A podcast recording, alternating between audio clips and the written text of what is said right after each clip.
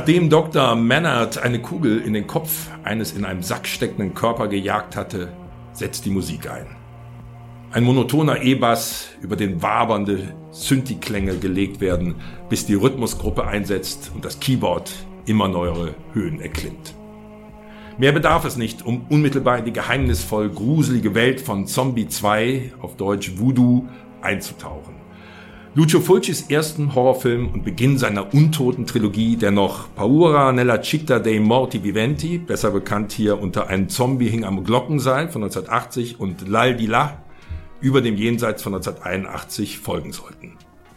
Die Musik zu den drei Filmen stammte jeweils von Fabio Frizzi, unterstützt von Maurizio Guarini am Keyboard, Mitglied der Band Goblin, der nicht nur eng mit Frizzi zusammenarbeitete, sondern auch die Musik zum Dario Argento-Film Suspiria 1977 schrieb, die er gemeinsam mit seiner Band einspielte. Mit dieser Phase Ende der 70er, Anfang der 80er Jahre, als der italienische Genrefilm nicht zuletzt dank Lucio Fulcis fantasievoll grausamen Splatterfilm noch einen letzten Atemzug vor seinem Niedergang nahm, wird bis heute Fabio Frizzis Filmmusik identifiziert. Als kongeniale Umsetzung der Bilderwelten Fulcis. Tatsächlich trafen sich Fulci und der fast 25 Jahre jüngere Frizzi schon früher.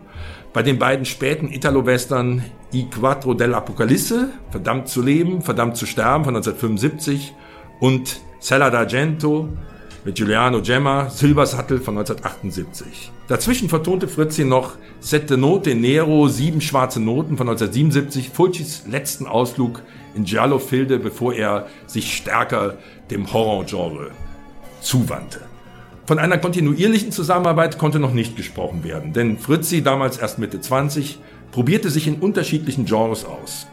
Begonnen hatte er wie viele Musiker in dieser Zeit im Musicarello, einer heute eher unbekannten Linie des italienischen Films, der seit den frühen 50er Jahren aber durchaus intensiv gefrönt wurde.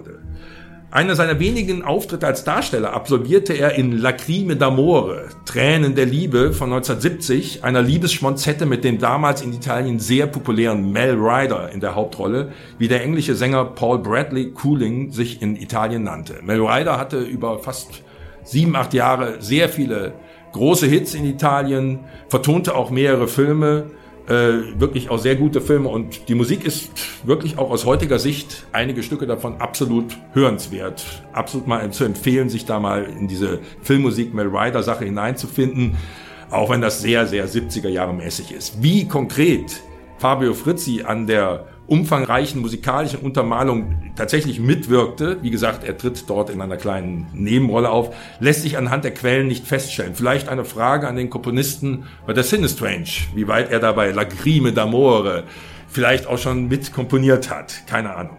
Aber immerhin war der Kontakt zu Bruno Corbucci hergestellt. Äh, Bruder von Sergio Corbucci, der damals hauptsächlich noch Drehbücher schrieb, aber später auch immer mehr sich der Regie zuwandte. Und er hatte eben auch das Drehbuch zu La Crime d'Amore geschrieben. Dieser Kontakt wirkte sich erst einige Jahre später aus, denn zu den letzten zwei Filmen von Bruno Corbuccis Nico Geraldi-Reihe, in Deutschland besser bekannt als Superbulle, schrieb Fritzi auch die Filmmusik. Dazu eben auch den spezifischen Nico Geraldi-Song. Das gibt so, der äh, tritt da auch so in so einer schwulen Bar auf und so weiter und so fort. Das ist also schon ganz spannend was der Fritzi da eben gemacht hat. Und denn diese komödiantischen, satirischen Stoffe waren ihm keineswegs fremd. In seiner Frühphase der Karriere, Mitte der 70er Jahre, startete er nämlich sehr viel unter der Regie von Luciano Salce, der seit den frühen 60er Jahren auch in der Commedia all'Italiana sehr bekannte Regisseur, der Mitte der 70er Jahre die in Italien wieder etwas sehr spezifisch italienisch, die sehr, sehr populäre Fantozzi-Reihe begann, die es bis, die es zwischen 1975 und 1999 auf insgesamt zehn Filme, alle mit Hauptdarsteller Paolo Villaggio in der Hauptrolle brachte, in Deutschland aber nahezu unbekannt blieb. Der erste Teil erschien noch unter dem sehr lautmalerischen Titel Der größte Ochse weit und breit, ziemlich blöder Titel für den wirklich sehr guten Film. Von den folgenden Filmen kamen nur sehr wenige einen deutschen Titel, ich glaube höchstens zwei noch. Und auch der zehnte und letzte Teil von 1999 erschien wieder mit der Musik von Fabio Frizzi. Die gemeinsame Phase mit Lucio Fulci lag genau zwischen diesen Fantozzi und Superbullen-Filmen. Aber auch parallel blieb Fritz in dem Komödiengenre treu, schrieb die Musik zu Erotikfilmen wie Engel sind nackt am schönsten 1979 und arbeitete auch weiter mit Regisseur Luciano Salce zusammen.